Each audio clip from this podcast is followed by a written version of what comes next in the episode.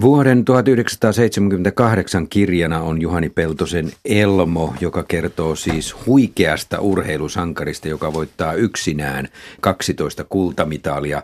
Urheilija Petri Keskitalo ja tuottaja Riku Riihilahti, kuinka paljon luitte tästä kirjasta sitä 70-luvun Suomen urheilumenestystä, mikä oli aika huikea siihen aikaan? No totta kai sitä lukee mielenkiinnolla, varsinkin se ensimmäinen lukukokemus, joka oli siis Souli olympialaisissa ja siinä valtavassa sulatusuunissa kaksi asiaa. Ensinnäkin se oli aika yksinäinen olo odottaessaan, pelätessään sitä omaa vuoroa siellä, mutta silloin siihen aikaan nuorena miehenä, parikymppisenä, niin, niin ehkä tuosta se rakkaustarina ja, ja se nimenomaan se valtava suomalainen urheilukloria ja, ja 70-luvun menestys ja Ennen kuin laittoi silmät kiinni, niin näki itsensä myöskin siellä olympialaisten korkeimmalla pallilla, mutta se ei sitten vaan onnistunut. Mä itse syntynyt 74, niin mulle se 70-luvun ajankuva, niin se on sitten kuitenkin sieltä sanotaan niin kuin tarhan puolelta. mutta olen tietenkin asioihin tutustunut sen jälkeen paljon ja Ehkä eniten tuossa niin Elmossa niin tuli kuitenkin sille yllätyksenä se, että miten paljon siinä on kaikkea niin kuin muuta. Et kun se on kuitenkin profiloitunut sille, että se on se urheilukirja, mutta siinähän on urheilut on kuitenkin pätkitty sellaisiksi niin kuin todella lennokkaiksi selostuksiksi ja asioiden kuvailemiseksi. Ja sitten siinä on paljon muuta, joka niin kuin todella yllätti ja toi sitä, myös sitä ajankuvaa. Ja kyllähän siinä kuitenkin myös tähän suomalaisen urheiluhulluuteen suhtaudutaan pikkainen niin kuin vähintäänkin pilke silmäkulmassa, elleipä jopa pikkaisen sarkastisesti. Kyllä. Tässähän Elmo on lupaava nuorukainen, niin kuin Petri Keskitalo sinä olet ollut aikanaan. Ja voittanut vuonna, vuonna 1986 voitit nuorten maailmanmestaruuden kymmenottelussa. Miten Juhani Peltonen kuvaa tässä sitä, miten Elmosta alkoi tulla urheilija? Se tapahtui yhtäkkiä.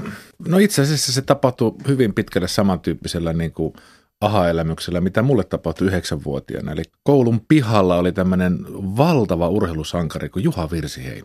Okay. Ja se juoksi aina siis puolivälistä keskuskoulun kenttää liiterille ja takaisin kaikkein koulun nopeimmin.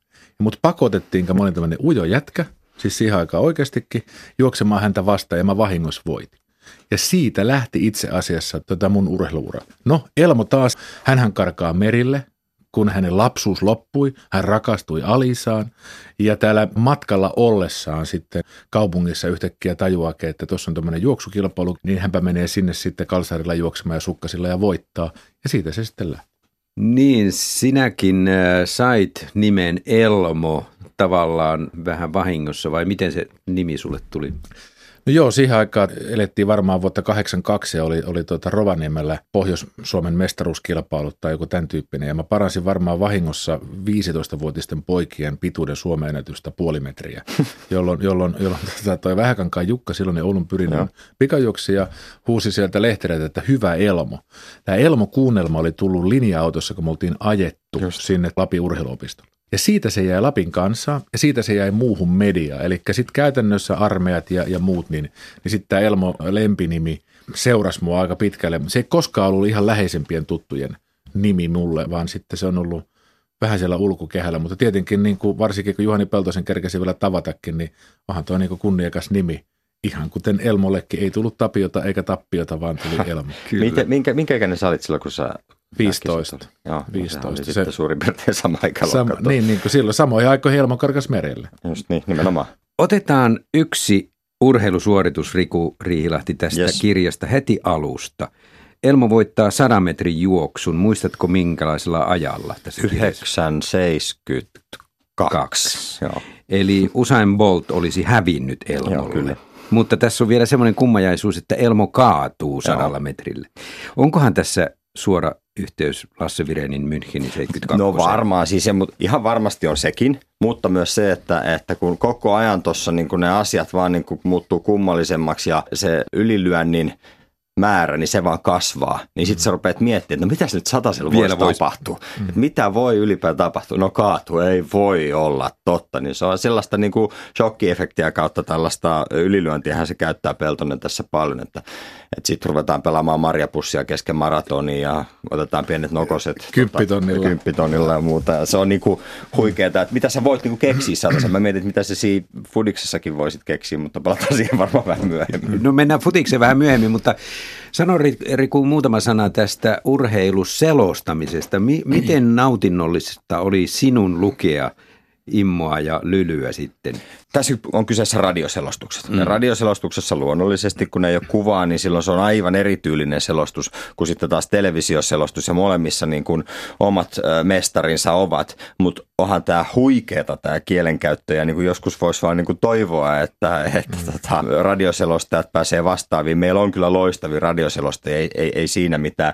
Tietenkin sitten jossain kohtaa, kun se varmasti tätä nykyään ollaan totuttu jo niin paljon analyyttisempään selostustapaan ja halutaan tietää vähän, että kuka pelaa ja millä tavalla ja niin edespäin. Se sellainen niin kuin, ää, poettisuus siitä on ehkä jossain määrin hävinnyt, mutta se, että siinä tuodaan sitä tapahtumaa, sitä hetkeä, sitä tunnetta, sitä elämystä esille, niin se on edelleen jäljellä. Mutta täytyy sanoa, että Juhani Peltosen, niin kuin, kuinka hyvin hänellä on sana ja kirjaimet hallussa. Kyllä. Et, et, että on valtavan hyvin kirjoitettu romaani mukaan lukien myöskin nämä selostuskohdat. Petri Keskitalo, miten paljon luit, miten tärkeää oli kirjallisuus ja sitä kautta ikään kuin saada sisältöä? Elmohan tässä on aika kulttuurellihahmo myös. Erittäinkin kulttuurellihahmo ja mulle kirjallisuus lukeminen on ollut aina äärimmäisen tärkeää. Mä oon saanut herätyksen jossain tuossa, olisinkohan ollut 3-14-vuotias. Sen jälkeen mä oon lukenut aina kaikki nämä isommat urheilutapahtumat, niin on lukenut kirjaa. Esimerkiksi tämä Elmo-kirjan silloin 88 olympialaisissa. Jonakin vuonna mä oon lukenut Mari Jotunin Huojuva talo ja, ja, ja siellä on sekä mielenkiintoisia hyviä tarinoita, mutta vähän myöskin klassikoita. Ja, ja se on semmoinen tavallaan niin kuin oivallinen tapa päästä karkuun sitä osaltaan yksitäisyyttä tai sitä jännitystä, mikä siellä on. Ja mulle se uppoutuminen noihin kirjojen maailmaan, niin on ollut aina niin kuin kätevä tapa myöskin niin kuin rentoutua. Mutta Riku, sinähän luet myös. Joo, paljon. Jo. Ja se on sinulle tärkeä. Kyllä. Otetaan tästä kirjasta nyt vähän vakavampi puoli. Puhutaan hetki 70-luvun lopun ajankuvasta. Siellä vilahtaa etyk-sana jotenkin sillä tavalla, että se käsirysy, nyrkkirysy, mikä jalkapalloottelussa oli, niin se ei ollut oikein etykhengen mukaista. Minkälaista ajankuvaa löysitte täältä kirjasta? No se oli ensinnäkin mun mielestä hauskaa, että varsinkin siinä loppupuolella niin painotettiin sitä, että turvallisuutta takaavat sekä NATO että Varsovan liitto, kun se kuitenkin se Varsovan liitto alkaa olla jo pikkuhiljaa jäänyt niin kuin tätä, tästä nykykielestä pois, niin oli makeet nähdä sieltä tällaisia. Sitten puhuttiin poliitikoista ja poliittisista suunnista, jotka silloin olivat varmasti hyvinkin jo arkipäiväisiä onhan siinä ehdottoman paljon sitä. Muista hyvin se 70-luvun ja, ja siihen liittyy valtavasti, mikä tässä on aika läsnä tässä kirjassa, niin tämmöinen kaupungistuminen. Joo, kyllä. Olikin yhtäkkiä niin kuin asuinalueelle, että hiekkatiet muutettiin asfaltiteiksi, betonilähiöt rupesi tulemaan, niin trumiluksia tuli Suomen kaupungit täyteen mistä ehdottomasti Juhani Peltonen niin kuin, ei pitänyt tästä suunnasta. Se voimakas tämmöinen niin kuin herääminen jopa tämmöiseen niin kuin luontoon ja, ja viheryyteen ja tämmöiseen, niin kuin, tämähän on melkein niin kuin vihreän puolueen niin kuin tämmöinen Kyllä. Ki- kirja, joka pitäisi kaikkien heidän lukea ja kantaa mukana, koska niin paljon sitä luontoa suojelevaa asiaa on tässä mukana. Joo, mä ihmettelin siinä alussa, että mikä tämä on tämä niin kuin linturetki pikkujätkinä sen koillisen ja. kanssa ja puhuttiin kaikkesta niin kuin nimenomaan luontoon liittyvistä ihan pikkuseikoista. Mikä tämä on, mutta sitten tosiaan se liittyy nimenomaan tähän kaupungistumiseen ja siihen, että luonto juuri, alettiin juuri. siinä kohtaa niin kuin etääntyä siitä. Kyllä varmasti. Ja sitten se, se teurastettiin eläimiä ja ne lapset sai katsoa. Niin Paitsi Elmo, joka herkistyi siinä, no, koska se ei tykännyt siitä. Ne sai leikkiä niin vesien rannoilla ja olla myöhään paikalla. Isovanhemmat kasvattiin ja, mm. ja tavallaan se, se ei kuulunut siihen enää, että, että on, on, on kahdeksalta viimeistä oltava kotona ja sulla on niin hihanahot kotileikeissäkin, että kuka saa olla Robin Hoodi tänä päivänä ja muuta. Se oli vapaampaa aikaa. Ja musta oli loistava sekin, että piti asfaltoida se joen reuna, jotteivät kulkijat joutuisi kaislikossa Juuri, joo, kävelemään, jossa saattoi olla nokkosiakin. Kyllä, hyvin sarkastinen, koska hän vihasi sitä tämmöistä niin betonilähiömaailmaa. Joo, joo. Siis Peltonen. Tässä kuulostaa ihan siltä, että Juhani Peltonen on kirjoittanut Elmosta aika herkän hahmon ja yksinäisenkin. Ja kun mietin, mikä oikeastaan tässä Elmosta puuttuu, niin minusta Elmosta puuttuu tällainen oman itsensä korostaminen ja ylivoimaisuuden näkemys muihin nähden. Ei Elmo ole mitenkään itseään täynnä oleva tärkeä hahmo, vaan hyvin herkkä sankari. Petri Keskitalo, olemme jo puhuneet sinun kanssasi siitä, että mikä rikkoi Elmon. Siis tässä on, siis tässä on, joka on tietenkin mielenkiintoista kuulla, että miten Rikukin tämän koki. Ja, että, että, siis ensimmäinen kysymys on se, että Elmo lähti, hän tiesi, että Alisa on kuolemansairas. Hän tiesi, että hänelle syntyy hän, hänelle syntyy vauva, joka tietenkin siihen 70-luvulla ei ollut niin yleistä, että miehet oli synnytyksessä mukana kuin tänä päivänä. Niinpä. Hän lähti silloin kuitenkin niin kuin tähän muun maailman jalkapallootteluun. Alisa kuoli, se rakkaus, mikä heidän välillään oli, niin sehän raastoi niin kuin Elmon sydämen ja sielun täysin veresnahalle. Ja hän joutui lepäämään vuosi kolme kuukautta sairaalassa, jonka jälkeen hän karkas sieltä. Joo, eikä edes nähnyt lasta. Ei nähnyt lastaan käytännössä koskaan. Hmm se tuo niin kuin valtavan tämmöisen niin kuin jopa tumman sävyn tähän kirjaan ja jäi jotenkin miettimään, että kupaako tässä Peltonen jopa tämmöistä niin kuin suomalaisen miehen ja, ja ton aikakauden haurautta ja kenties jotain muuttoa Ruotsiin tai mitä kaikkea niin siellä tämmöisiä vivahteita tähän Elmoon tässä varsinkin tämän kirjan loppuvaiheessa laitetaan. Niin.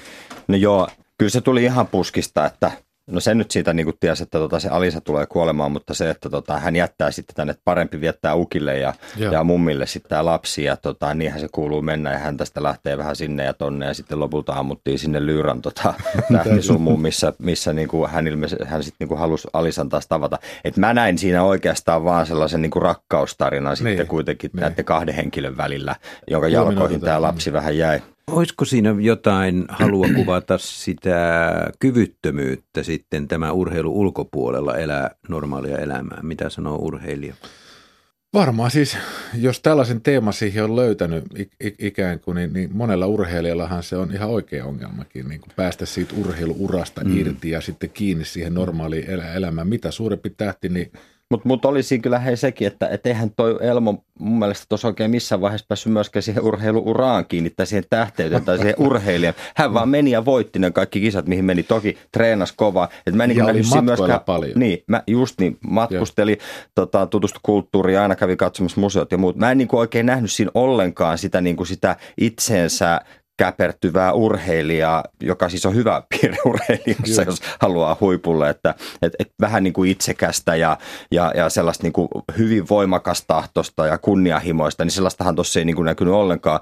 Mun mielestä se niin kuin ei lähtenyt siitä urheilija minä oikein karkuun, kun se urheilija minä Elmolla tuntuu olevan aika lähellä sitä niin kuin, myös sitä matkustelija minä ja sitä muun elämän minä, että niin, vakava romantikkohan hän oli vakava romantikko ja itse asiassa sen matkustaminen oli jotenkin niin kuin itsekäämpää kuin se urheilumenestys niin, eteen totta. tehtävä työ. No, kyllä, mm. kyllä. Että et ei pystynyt pysymään paikallaan. Niin, ettei olisi ollut kuitenkin tämmöinen, tohon aikaan ADHD ei niin ettei jopa olisi ollut kyseessä tällainen piilevä. Joo, just näin, just näin. Nyt pitäisi rupea tutustumaan Juhani Peltosen omaan matkusteluhistoriaan, että mitä me löydetään sieltä. Kyllä, sieltä voi Itä-Euroopan maita löytyä, että varmasti, on niitä kiertänyt. Aivan varmasti, joo. Mutta muutama sana julkisuuden kuvasta. Tässähän 70-luvun lopussa urheilijan julkisuuden kuva on aika irvokasta paikoin, mutta onko siinä paljon muutakin eroavuutta nykypäivän urheilijan julkisuuteen? Jotenkin mulla tuli mieleen, että, että, tämä julkisuuskin on, on aika voimakkaasti otettu tässä esille ja, ja ikään kuin se, että se julkisuus tulee tuon urheilun menestyksen mukana. No, 70-luvulla, 80-luvulla, 90-luvun alussa, missä itse ollut mukana, niin totta kai se, se julkisuus oli läsnä ja, ja että se oli osa sitä kuviota. Mutta herra jestä sentään, mitä se on tänä päivänä. Mm. Sosiaaliset mediat, kaikki keltainen lehdistö. Eli, eli siinä mielessä niin kuin Juhani Peltonenhan on lähes niin kuin, vähän niin kuin ennustanut sitä, Profetia, että tämä, niin, tämä mm. julkisuusmylly tulee vaan pahenemaan tulevien vuosien aikana. Ja, ja, ja tota, niin kuin voi vaan kuvitella, että, että, että kuinka helppoa jollakin – Elmolla olisi tämän päivän sosiaalisen median ja kännykkäkameroiden ja muiden aikakautena polttaa kaiken rauhassa piippuun. Se, miten se nykyään mun, mun mielestä niin kun on rakentunut koko tämä homma, se, että jos sä oot niin kun riittävän hyvä siis todella hyvä ja todella kuuluisa, niin sun tarvii rakentaa siihen ympärille sellainen todella tiukka suojaverkosto, mm. jolloin niin kuin kaikki ylilyönnit, kaikki sun omat sellaiset, mihin mikä tahansa voisi takertua, niin se jää sen suojapiirin sisäpuolelle. Ja tällainen suojapiirihän niin kuin 70-luvun urheilijalta puuttui täysin. Sen takia siinä kohtaa, niin jos jotain ylilyöntejä sattui tulemaan, niin ne sitten oli saman tien myöskin julkisuudessa ja sitten sitä niin kuin 89-luvun, 2000-luvun alku sitä niin kuin opeteltiin, mutta nykyään niin jos ajatellaan joku Liverpool Istanbulin lähiössä kasvanut 12-vuotias poika, joka yhtäkkiä huomaa neljä vuotta myöhemmin pelaamansa valioliigaa ja Englannin maajoukkuessa ja rahaa tulee joka puolelta ja sit sun pitäisi jotenkin niin kuin pyrkiä kasvamaan siinä niin kuin ihmisenä ja, ja, ja ottamaan tämä kaikki vastaan, niin se ei ole käytännössä millään tavalla mahdollista, ellei sulla ole siinä ihmisiä koko ajan ympärillä. Ja siinä mielessä tämä, että, että tota Elmoa tuli Alisa hakemaan lentokentältä ratsulla vei hänet pois tämän ihmisten ympäristöstä. Sen jälkeen ratsasti hänet, tai no ajoi hänet siinä autollakin matkalla ambulanssiksi naamioituneena langenneena Langen, henkelinä. Langen, ei, Niin joka olihan oli niin ainut tapa. Oikea, tiedätkö profetia tähän nykyiseen. Niin, mutta mennään nyt tähän jalkapallootteluun, koska tässä on aika kiehtovasti Juhani Peltonen kirjoittanut vuonna 1978 Elmo-kirjassaan tästä isänmaallisuudesta ja nationalismista. Mm. Siinähän tämä Elmo vastaa muu maailman jalkapalloottelu, niin siinähän puhutaan Afrikan valtioista, ettei niistä ota enää pirukaan selvää. Niin minkälainen suhtautuminen Juhani Peltosella on ollut nationalismi, isänmaallisuuteen? No jos ajatellaan sitä, mitä si- se yksi teema, tämä musiikki, mikä siinä toistuu koko ajan tässä Elmo-kirjassa, missä niin kuin Elmo suhtautuu hyvin penseesti siihen, että soitetaan porilaisten marssi tai maamelaulu, ja siinä kerrotaankin, että hän on nimenomaan nationalismiin niin kuin vastainen, että sieltä mieluummin soitetaan kehtolauluja ja muita, niin ilmiselvästi hän on tällaista, varmaan sitä aikaa oli myös se kahtia jakautunut Euroopan ylipäätään niin kuin muurien rakentamista ja rajojen vetämistä vastaan. Onhan siinä tietenkin paljon sellaisia niin kuin, vähän niin kuin kolonialismiin ja jopa rasismiin viittaavia termejä, jotka varmaan oli nekin ajan kuvaa enemmän kuin mikään kannanotto. Se, että näissä urheilusuorituksissa, niin itse Neuvostoliitto ja USA oli suuria häviäjiä. Joo, kyllä, koko ajan. Ja DDR myös. Joo, totta kai me lyödään Ruotsia, niin kuin Niin. se pitää tällaisessa kirjassa lyödä Ruotsia. Mutta sitten sieltä nousee niin tällaisia, siellä on niin Afrikan pieniä maita, siellä on Namibia, Sudania, jotka Juhani Peltonen haluaa nostaa tässä ikään kuin vähän sankareiksi. Joo. Unkari, meidän veljeskansa nostetaan tässä näin. No se Unkari, siihen mäkin kanssa tarttuisin silleen, että, että totta kai siis Peltosen on täytynyt valita Unkari, koska mehän ollaan kuitenkin kovin yksinämme täällä Euroopan reunalla, puhutaan tätä hassua kieltä ja sitten löydetään tämä Unkari, että Unkari on meidän veljeskansa, niin sen kanssa sitten tietenkin Elmo täytyy erityisesti olla kimpassa, koska ollaanhan me sitten kuitenkin vähän yksi ja metsässä. Kyllä, ja, ja itse asiassa tämän Elmon tämä suuri kaipuu matkustamiseen ja muuten, ehkä hän oli kuitenkin ensimmäisiä Sengen tyyppisten rajojen Ja sitten piirteitä. hän, niin hän sanoi myös sitä, että sen verran täytyy osata niin kuin kaikkia kieliä tai mitä tahansa elekieltä tai muuta, että pystyy luomaan sen kontaktin. Ja jossain kohtaa sanokin, että aina tällaisen eh, kansainvälisten yhteyksien tekeminen on tärkeää, jos hän siis tarkoitti sitä, että osaa tilata tyyliin kahvin, mutta kuitenkin. Kyllä, kyllä. Mitä kertoo lukijoista tai meistä suomalaisista, että Elmosta on kasvanut näin iso sankari ja lukijoiden suosikki? Kyllä mä sanoisin, että yksi merkittävä asia niin kuin on ollut nämä kuunnelmat. Joo, mä oon ihan samaa mieltä. loistavat, Joo, loistavat joo, joo, kuunnelmat, että siis siitä on tullut tämmöinen, siis ihana voittaa ruottalaiset, ihana kaatua josta sadalla metrillä maailmanennätys, aivan loistava niin nukahtaa kesken kymppitoni, tämmöinen supersankari, Ikä, ikään kuin mit, mitä nyt on teräsmiehet ja lepakkomiehet Yhdysvalloissa aikana, mutta tämä on loistava tämä kuunnelma, mikä on tehty näistä. Mutta Riku Riihilahti, kaipaavatko ihmiset tällaista äärimmäisen menestyvää, kaiken voittavaa tyyppiä? Sanotaan tuollainen niin kuin ihan puhdas sodan uhka vielä 70-luvulla, niin oli ehkä jossain määrin jopa edellisellä sukupolvella, kun se on niin korin tuntuvaa ja näin, niin se, että, että niin kuin Juhani Peltonen siirtää nämä niin taistelut rajoilta ja taistelut muualta urheilukentälle, jossa ne niin kuin ratkotaan ää, rauhanomaisesti ja Suomi voittaa, niin kyllähän se oli varmaan sellaista proosaa, sellaista kerrontaa, mitä sen ajan suomalaiset todella halusi kuulla ja halusi tuntea sitä, että, että aina ei mene talouden puolella niin hyvin, mikä muuten siellä monta kertaa myös mainittiin, mm-hmm. niin ainakin turheilun puolella me osataan ja me pystytään ihan kukistamaan naapurikansoja, mutta myös osoittamaan rauhallisemmalla tasalla tavalla, että ollaan parempia. Mutta olihan se ihan mieletön se 70-luvun urheilumahti. No totta. Silloin kun yleisurheilussa, hiihdossa, kampesmitalleita, niitä tuli vähän niin joka nurkalta. Se on niin murto-osa tänä päivänä. Joo, joo. Hienoa suomalaista prosaa. Niin, kyllä on Peltonen kirjoittanut tämän kirjan niin taitavasti ja niin, että, että siinä on oma arvonsa, eikä ainoastaan se, että kirjoitetaan kirja, jossa suomalainen voittaa kaikki.